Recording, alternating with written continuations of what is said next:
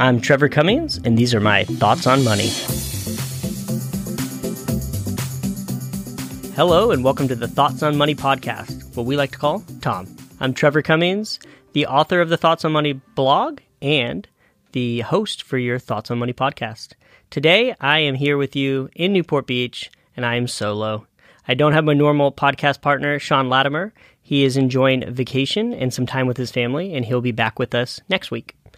Today, I'm going to be talking about an article called An Active Debate. And I started this article out with a fun little stroll down memory lane. And I was talking about how I ended up in the finance industry. And in the intro, I talk about this really it's almost I mean when you, when you actually describe it, it feels like an insignificant memory, but for me, it's this really specific memory when I decided that I wanted to study finance and I wanted to make a career in finance. And I think that you probably have those memories too, where you go back in the back of your brain and all of a sudden you remember where you were, who you were with, what you were wearing, what you were talking about, and that memory that you've stored is something really significant to you. So I remember I was in San Clemente with my best friend Dustin. We were we at that time I, I lived in a, a, house with a bunch of friends. Um, I was younger, and we were walking out to head to the beach. We were going to the car, and I turned to him and I said, Hey, I think I want to study finance. And he kind of laughed and he's like, Why do you want to study finance? Do you know what that is? Like net present values and all that stuff? And I said, I don't know. It just sounds interesting. And I remember giving him that answer. And at that point, deciding I was going to go back to school, get a master's degree, concentrate on finance, and I was going to try to figure out a way to get into the finance industry. And I didn't give him a really fair answer because I did know why I wanted to do it.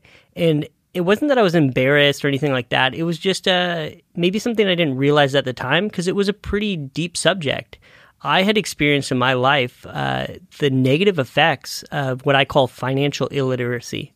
I had seen people that I love have to go through bankruptcies, um, having to go through divorces, and different things that uh, folks that don't have a good grasp of money have to experience. And I want to really express this idea that these people I saw go through these painful times, they were smart people, they were hardworking people, and they were people that wanted to do the right thing. So it wasn't uh, that they just fell upon this because of a lack of wisdom or, or something that they express in their normal life. They just didn't have the financial literacy. They didn't understand lending or investing or saving, and they had never had somebody show them that or teach them that. So there was a deep discomfort in me that I didn't want that to happen to me. And I am somebody who likes to help people. So I figured, and maybe I didn't have this whole plan in my head, but if I can learn it for myself, I could teach others.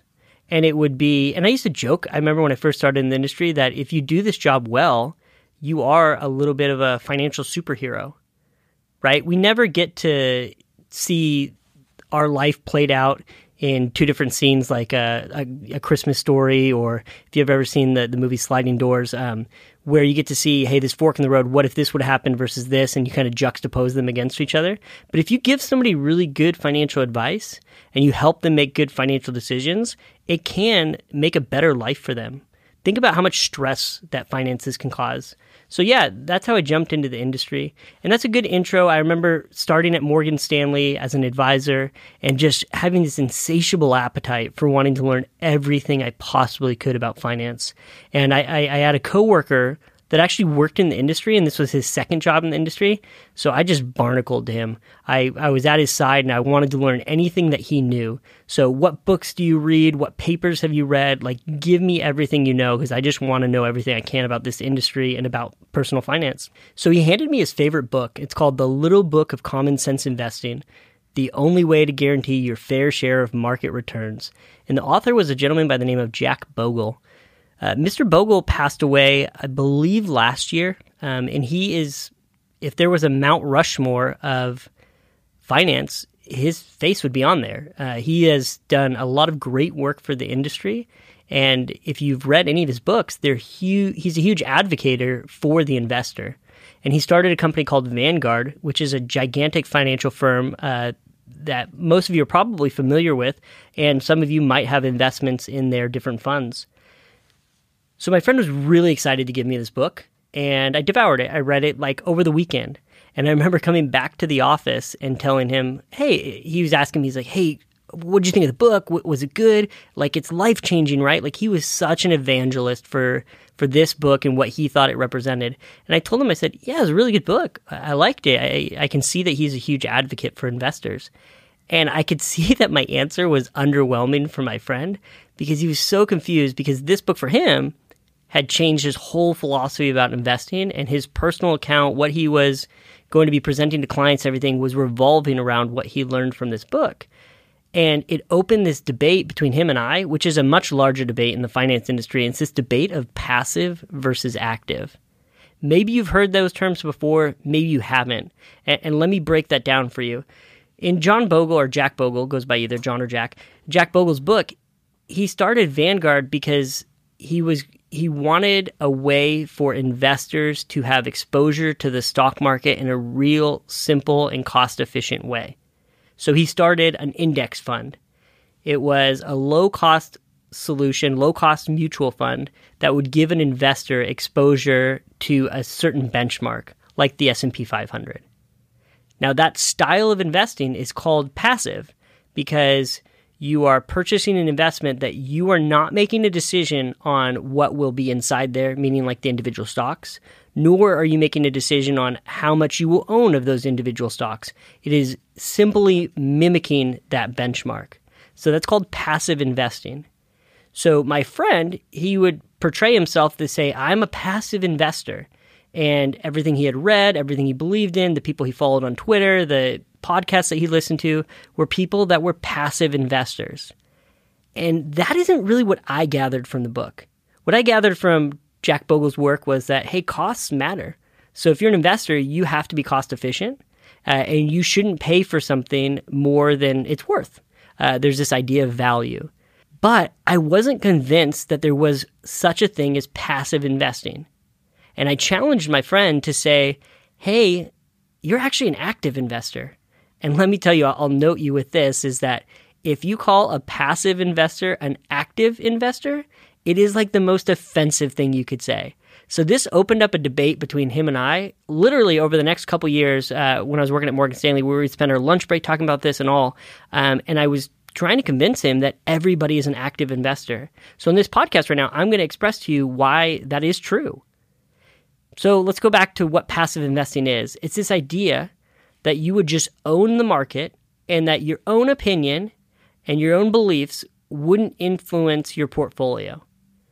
So, one thing I mentioned in the article is that if you were really going to be, by definition, a passive investor, you would own what's called the global market portfolio. Now, that terminology is kind of made up. I'm not saying it's a portfolio you can invest in, but what I'm saying is that a passive investor, by definition, would own everything, right? They would own Bitcoin and commodities and gold and uh, they would own stocks, domestic and foreign, and they would own them proportionally to the size of that compared to all other investments in the world. I haven't met anybody that owns that portfolio.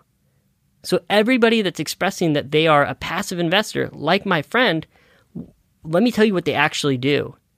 My friend, he thought index funds were a great idea because it was a low cost exposure to a benchmark that he wanted to invest in. And that's fine. But what did he do next? This is where he became active. He designed a portfolio.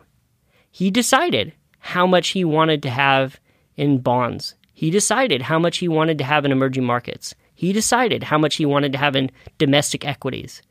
So he had an influence, an active influence on the portfolio in designing what it was. For him particularly, and I wrote about in the article, he really likes the work from uh, Eugene Fama and Kenneth French out of uh, Chicago and the studies that they did that actually won a Nobel Prize that looked at the academic work and the empirical evidence that would say that there is an opportunity to earn an above average return if you focus on small companies and focus on companies that what are called value companies, meaning that they have a, a price for their stock that is more near to their intrinsic value measured by this thing called book value. I'm not going to get into the metrics, but this idea that small and value companies are an opportunity to get an outsized return. So when you looked at my friend's portfolio, he took a bunch of index funds to create the exposure, but he was hand making and designing this portfolio that was expressing the strategy that Fama and French had done all this work on. So my argument or my debate, what I'm telling my friend is, hey, I understand that you you say you're a passive investor, but you're not. You're actively designing what you want your portfolio to look like, and guess what? That's okay. My pet peeve is that there are advisors and financial firms out there and they portray themselves as passive investors.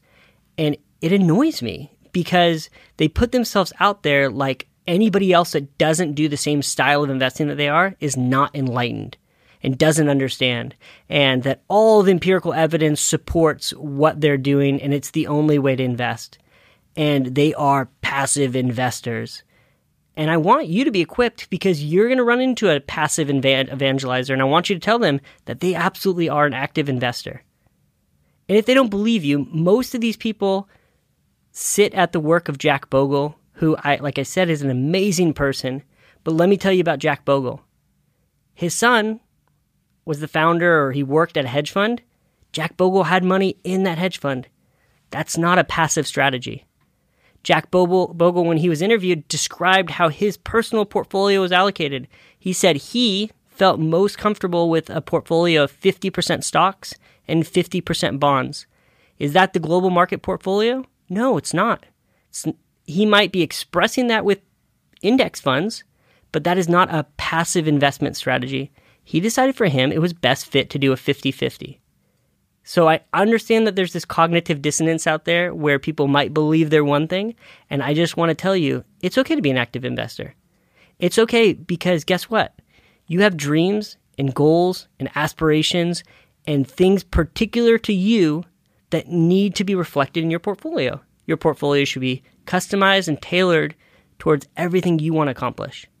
You've worked really hard to build up your nest egg, and these resources that you have should be cared for and actively managed in a fashion that is best for your personal financial plan. So, if you take anything away from this article, I just want you to know that all of us are active investors. And that's all I got for you today on Thoughts on Money. I hope you can rate the podcast and leave a comment. And we'll see you next week where we'll invite Sean Latimer back on and we'll discuss a new topic.